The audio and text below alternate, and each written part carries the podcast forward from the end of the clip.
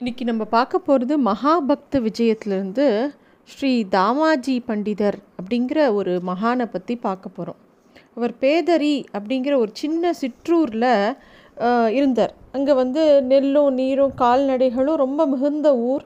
ரொம்ப சௌக்கியமாக இருந்தார். அந்த ஊரில் தாமாஜி பண்டிதர் வந்து ரொம்ப எல்லாருக்கும் அவரை தெரியும். அவர் பெரிய தர்மசீரர் பெரிய மகான் எப்பயும் பண்டரிநாதன் மேலே பெரு பெரிய பக்தி இருக்கிறவர் அப்படிங்கிறது அந்த ஊரில் இருக்கிறவாளுக்கு எல்லாம் தெரியும்.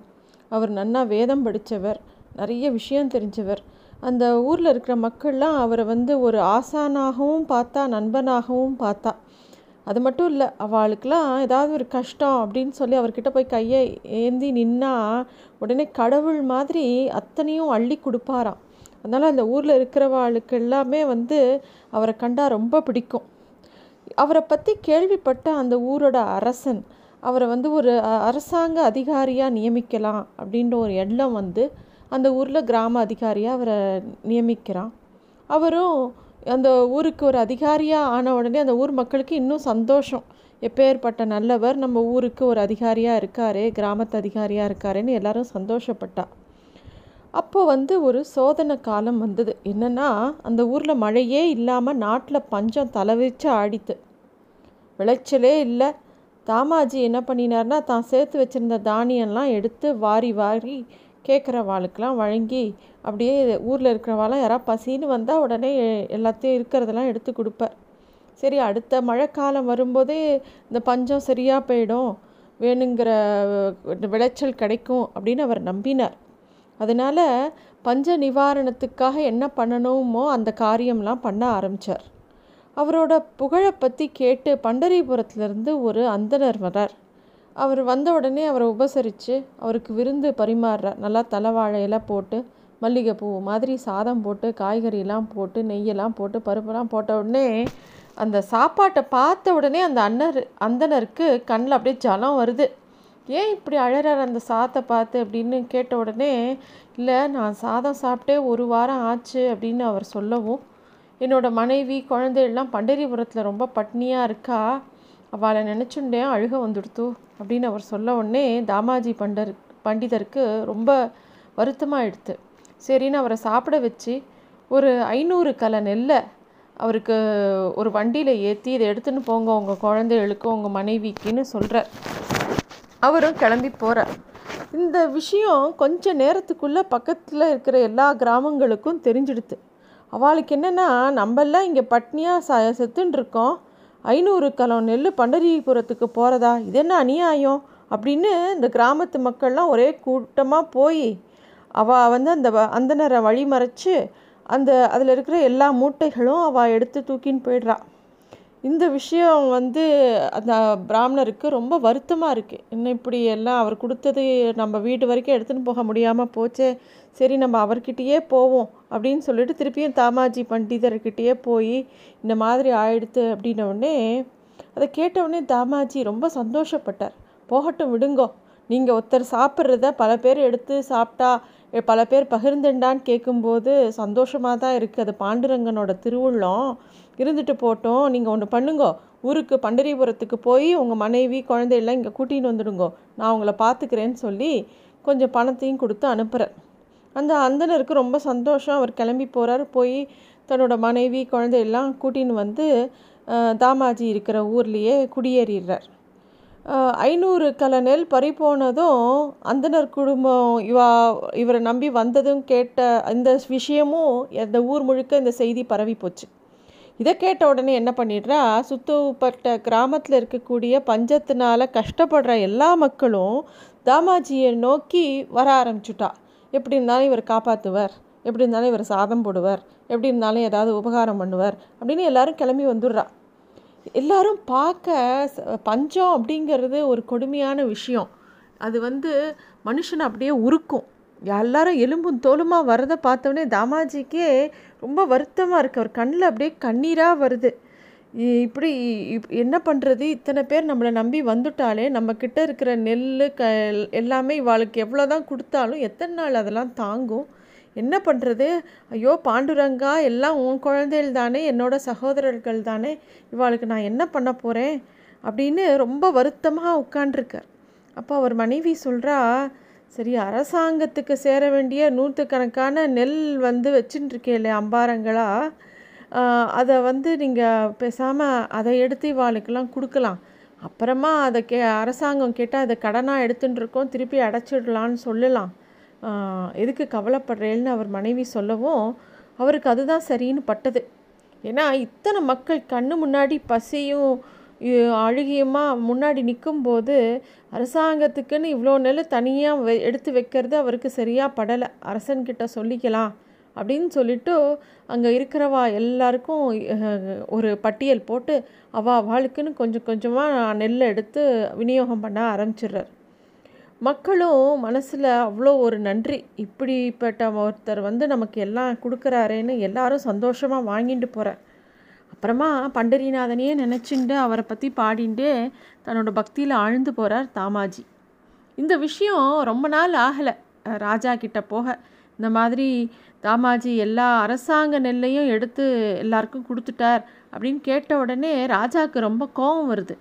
ஏதோ சத்தியசீலன் நம்பி அவரை ஒரு அதிகாரத்தை கொடுத்தா அவர் இப்போ முன்னாடி ஒழுங்காக தானே இருந்தார் இப்போ என்ன அவருக்கு இப்படி ஆயிடுத்து? அதிகாரத்தையும் தவறாக உபயோகப்படுத்துகிறார் சரி மக்களுக்கு தானம் பண்ணணும் அப்படின்னு அவர் நினச்சாருன்னா முறையாக ஒரு விண்ணப்பம் சொல்லி அரசன்கிட்ட உண்டான அனுமதியை பெற்றிருக்கலாம்ல அப்படிங்கிற மாதிரி அரசனுக்கு தோணித்து. இருந்தாலும் மந்திரிகள் வந்து அவர் ரொம்ப நல்லவர் அவர் வந்து பெரிய மகான் இருந்தாலும் இது வந்து அவர் பண்ணினது சரி கிடையாது. அரசாங்கத்துக்கு தே சேர வேண்டிய தொகை மட்டும் எண்பத்தி நாலு லட்சம் வராகன் அப்படின்னு சொல்லி கணக்கு பிள்ளை எடுத்து சொல்கிறான் செஞ்சது நல்ல செயலாக இருந்தால் கூட அவருக்கு அதுக்கு உண்டான உரிமை கிடையாது. அவரை கைது பண்ணி கொண்டு வாங்கோ அவர்கிட்ட விளக்கம் கேட்கலான்னு அரசன் சொல்லிடுறான் உடனே தாமாஜியை கைது பண்ணுறதுக்கு காவலர்கள்லாம் வரா.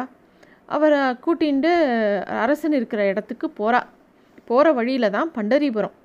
அப்போ அந்த பண்டரிபுரத்துக்கிட்ட வரும்போது தாமாஜி கேட்குறார் கொஞ்ச நேரம் என்னை விடுங்கோலே நான் இறைவனை தரிசனம் பண்ணிட்டு வந்துடுறேன். ரெண்டு கொஞ்ச நேரம் தான். அப்படின்னோடனே கூட வந்த காவலாளி சொல்கிறான் சுவாமி நீர் பரம பக்தர்னு எங்களுக்கு தெரியும். ஆனால் நாங்களும் சட்டத்துக்கு முன்னாடி நாங்களும் கைதி தான். அரசர் என்ன சொன்னாரோ அதை மீற முடியாது எங்களால். அப்படிங்கும்போது திருப்பி அவர் நான் எங்கேயுமே ஓட மாட்டேன் ரெண்டே நிமிஷம். நான் போய் பண்டரிநாதனை சந்த வந்து சன்னதியில் போய் சேவிச்சுட்டு வந்துடுறேன் அப்படின்னு கேட்கவும் சரின்னு அவளும் விடுறா. இவர் போனவர் நேராக இறைவன்கிட்ட போய் அப்படியே பண்டரிநாதனை கட்டிக்கிறார்.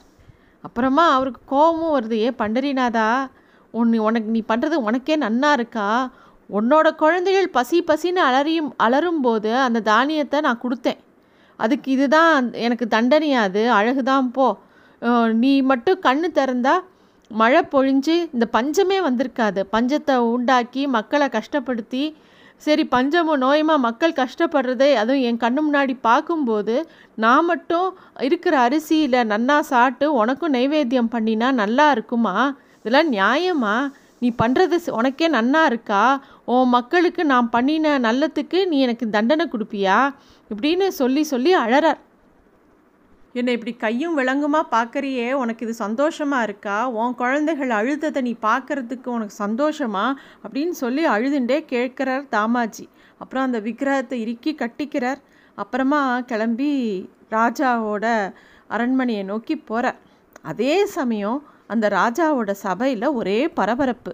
நல்லா கண்ணங்கரேல்னு ஒரு வாலிபன் வாட்ட சாட்டமான உறுதியான உடல் கண்ணங்கரேர்னு முருகிய அடர்ந்த மீசை அவளை பார்க்கும்போதே மேலே வந்து ஒரு வேஷ்டியும் கட்டின்ட்டு அப்படி இழுத்து சொருகின்னு இருக்கான் கையில் பித்தளை பூன் போட்ட ஒரு பெரிய தடி வச்சுட்டு அவனை பார்க்கவே ஒரு வசீகரமாக இருக்குது தலையில் ஒரு முன்ன சின்ன மூட்டை வச்சுட்டு இருக்கான் காவலாளிகள் அவனை அழைச்சின்னு வந்து அரசன் முன்னாடி நிறுத்துறான் அவன் சொல்கிறான் நான் தலையாரி கஜாவ்னாவிற்கு பணம் கொண்டு வந்திருக்கேன் அப்படின்னு சொல்கிறான் அரசன் கேட்குறான் நீ யார்? எங்கேருந்து வந்திருக்க? அப்படின்னு திருப்பி கேட்டவுடனே அவன் சொன்னான் அரசே நான் தாமாஜி பண்டிதர் உங்களுக்கு சேர வேண்டிய நெல்லை ஒரு நல்ல விலைக்கு வித்துட்டார். அவரோட கணக்குப்படி எண்பத்தி நாலு லட்சம் வராகன் உங்ககிட்ட கொடுக்கணும்னு சொல்லி பணத்தை என்கிட்ட அனுப்பியிருக்கார். இதை வாங்கிட்டு எனக்கு ரசீது கொடுங்கோ அப்படின்னு கேட்குறான் அரசனுக்கு அப்படியே அதிர்ச்சியாக இருக்குது இப்போ தானே கைது அவரை கைது பண்ண சொல்லி உத்தரவு பிறப்பிச்சிருக்கேன். எண்பத்தி நாலு லட்சம் வராகன் நீ கொண்டு வந்திருக்கியா? அதுவும் இந்த சின்ன மூட்டை இல்லையா வண்டி இல்லைல்ல கொண்டு வரணும். இத்தனோன்னு மூட்டைக்குள்ளே அவ்வளோ பணம் இருக்குமா? அப்படின்னு கேட்குறார். அப்போ அப்புறம் வந்து திருப்பி அவனை பார்த்து ஏ தலையாரி உன் சின்ன பையில் இத்தனை காசும் உன்னால் சுமந்துன்னு வர முடியுமான்னு திருப்பியும் கேட்குறார். அவரால் நம்பவே முடியல. தலைவா தலையாரி திருப்பியும் சொல்கிறான் அவன் சுவாமி நான் சொல்கிறதுல உனக்கு நம்பிக்கை இல்லாட்டி நீயே பார்த்துக்கோ அப்படின்னு சொல்லி அந்த மூட்டையை அவிழ்த்து கொட்டுறான். அதில் வந்து புத்து புத்தம் புதுசாக அவ்வளோ தங்க காசு. அப்படியே அப்படியே பொற்குவியலாக இருக்குது அங்கே இருக்கிறவா எல்லாரும் அவ்வளோ சுத்தமான தங்கத்தை பார்த்ததே இல்லை. எல்லாரும் தகச்சு போயிருக்கா. அரசன் திருப்பியும் அந்த தலையாரியே பார்த்துட்டு இருக்கான் அந்த முகம் எங்கேயோ பார்த்த மாதிரி ஒரு முகம். எவ்வளோ வசீகரமான முகம். மனசே ஆனந்தமயமாக இருக்கு அவனை பார்க்கறச்ச. அப்போ திருப்பியும் கேட்குறார் நீ எந்த ஊர் தலையாரி? உன் பேர் என்ன? உன் வயசு என்ன? உனக்கு எப்போவும் இதுதான் வேலையா? இல்லை வேறு என்ன வேலை பண்ணுற அப்படிலாம் கேட்குறார் அப்போ வந்து அந்த தலையாரி சொல்கிறான் ஐயா எனக்கு பெருசாக பேர்லாம் கிடையாது. நான் ஊருக்கு ஒவ்வொருத்தரும் ஆயிரம் பேர் சொல்லி கூப்பிடுவா. எனக்கு அப்பாவும் கிடையாது அம்மாவும் கிடையாது. நான் என்னை அனாதன் கூட சொல்லிக்கலாம். நிலையான எந்த ஊரும் எனக்கு கிடையாது. எங்கே நாலு பேர் என்னை மதிக்கிறாளோ அங்கேயே தங்கிடுவேன்? நான் என் வயசு என்னங்கிறது எனக்கே தெரியாது. இப்போதைக்கு நான் தாமாஜி பண்டிதரோட பணியாள். அவர் அவர் கொடுக்கறத சாப்பிட்டுட்டு அவர் என்ன சொல்கிறாரோ அதை செய்வேன். தாமாஜி கோச்சிக்க போகிறார் முதல் நீங்கள் இதை எல்லாத்தையும் எடுத்துன்னு எனக்கு ரசீது கொடுங்கோ அப்படின்னு பதட்டமாக கேட்குறார் ஒன்றுமே புரியாமல் அந்த சபையில் இருக்கிறவா எல்லார் மனசுலேயும் ஒரு இன்பம் இருந்தது. உடனே அவளும் எல்லா பணத்தையும் எடுத்துட்டு ரசீதையும் கொடுக்குறா. அப்படியே கைத்தடியால் தலையை தட்டின்ண்டே ரொம்ப சந்தோஷமாக நடந்து போகிறா அந்த தலையாரி. தலையாரி செந் அந்த அரண்மனையை விட்டு போன கொஞ்ச நேரத்தில் அந்த சபைக்கு தலையை குனிஞ்சுட்டே வரார் தாமாஜி. அங்கே அவர் வரும்போது முன்னாடி இவ்வளோ பெரிய பொற்குவியல் அவரே எதிர்பார்க்கல. அதை பார்த்த உடனே அரசன் வந்து தாமாஜியை பார்த்த உடனே ஓடி வந்து அவர் காலில் விழுந்து கதறான். ஏன்னா அரசனுக்கு தெரிஞ்சு போச்சு. வந்த தலையாரி யார்? பண்டரிநாதன் தான் வந்திருக்கான். தாமாஜி பண்டிதரை காப்பாற்றுறதுக்காக சுவாமியே இறங்கி வந்திருக்கான் அப்படின்னு தெரிஞ்சுது. வந்த தாமாஜி வந்த உடனே சொல்கிறார் சுவாமி உன்னோட அருமை எனக்கு தெரியும். இருந்தாலும் ஏதோ ஒரு விஷயத்துக்காக உனக்கு கைது பண்ணி சொல்லி வந்துட்டேன். என்னை மன்னிச்சுக்கோ. பாண்டுரங்கனே தலையாரியாக வந்து எல்லா பணத்தையும் கொடுத்து ரசீதையும் வாங்கிட்டு போயிட்டார். என்னோட மந்த புத்திக்கு அறி அறிவே கிடையாது. அதனால் நான் ஏதோ உன அபச்சாரப்பட்டுட்டேன். என்னை மன்னிச்சுடு. உன்னால் எனக்கு ஈஸ்வர தரிசனம் கிடைச்சதுப்பா. நீ தான் என்னோட ஆச்சாரியன் நீ தான் என்னோட குரு உன் பொருட்டு தானே எனக்கு கிடைச்சது அப்படின்னு அரசன் அழறான். தாமாஜிக்கு ஆச்சரியமாக இருக்குது அவருக்கு என்ன சொல்கிறதுனே தெரியல. அவர் அப்படியே தன்னையே மறந்துட்டார். ஏ பாண்டுரங்கா அப்படின்னு அவரை பாண்டுரங்கனே நினச்சிட்டு இருக்கார். என்ன நான் வந்து உன்னை பார்க்கணுன்னு நான் ஆசைப்பட்டேன். எனக்கு காட்சி கொடுக்கல. ஆனால் இந்த அரசனுக்கு காட்சி கொடுத்துருக்க. கேவலம் ஒரு தலையாரி வேடம் போட்டுன்னு நீ வந்திருக்க என் பொருட்டு எனக்காக பணத்தை சுமந்துன்னு வந்திருக்க. நான் வந்து கேட்ட கேள்விக்கெல்லாம் பதில் சொல்கிற மாதிரி எல்லா விஷயத்தையும் பண்ணி கொடுத்துட்டியேப்பா அப்படின்னு சொல்லிட்டு அப்படியே அழறார். அப்புறம் அரசனை பார்த்து சொல்கிறார் அரசனே நீ ரொம்ப பாக்கியவான். எல்லாரும் தவம் கறந்து பகவானை பார்க்கணுன்னு ஆசைப்படுவா. ஆனால் இறைவனே உன்னை வந்து பார்க்க அவரே முன்னாடி வந்து உனக்கு தரிசனம் கொடுத்துருக்கார். ஈஸ்வர தரிசனம் பெற்ற உனக்கு முன்னாடி நான் யாருப்பா? அப்படின்னு தாமாஜி கேட்குறார். ஆனால் அரசன் சொல்கிறான் நீங்கள் தான் என்னோடய குரு என் கூடவே இருக்கணும் என்னை விட்டு போகக்கூடாது. அப்படின்னு கேட்கவும் அவர் வந்து இல்லை இனிமேல் எனக்கு எந்த அதிகாரமும் வேண்டாம் எந்த பதவியும் வேண்டாம். நான் இனிமேல் என்னோடய குறை காலத்தை பண்டரிபுரத்தில் தான் செலவு பண்ணுவேன். அப்படின்னு சொல்லி அவர் வந்து அதுக்கப்புறமா நேராக கிளம்பி பண்டரிபுரத்தை நோக்கி போகிறார் தாமாஜி பண்டிதர். தன்னோட வாழ்நாள் முழுக்க பண்டரிபுரத்திலேயே இருந்து பகவானையே நினச்சிட்டு பாடிட்டு அங்கேயே கழிக்கிறார்.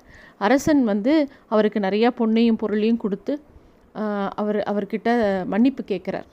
தாமாஜி வழக்கம் போல் எல்லா செல்வங்களையும் வரவாளுக்கு சாப்பாடு போட்டும் கேட்குறவாளுக்கு கொடுத்தும் தன்னோட வாழ்க்கையை நடத்துகிறார் இது வந்து மகாபக்த விஜயத்தில் தாமாதி தாமாஜி பண்டிதரை பற்றி உண்டான கதை. நன்றி.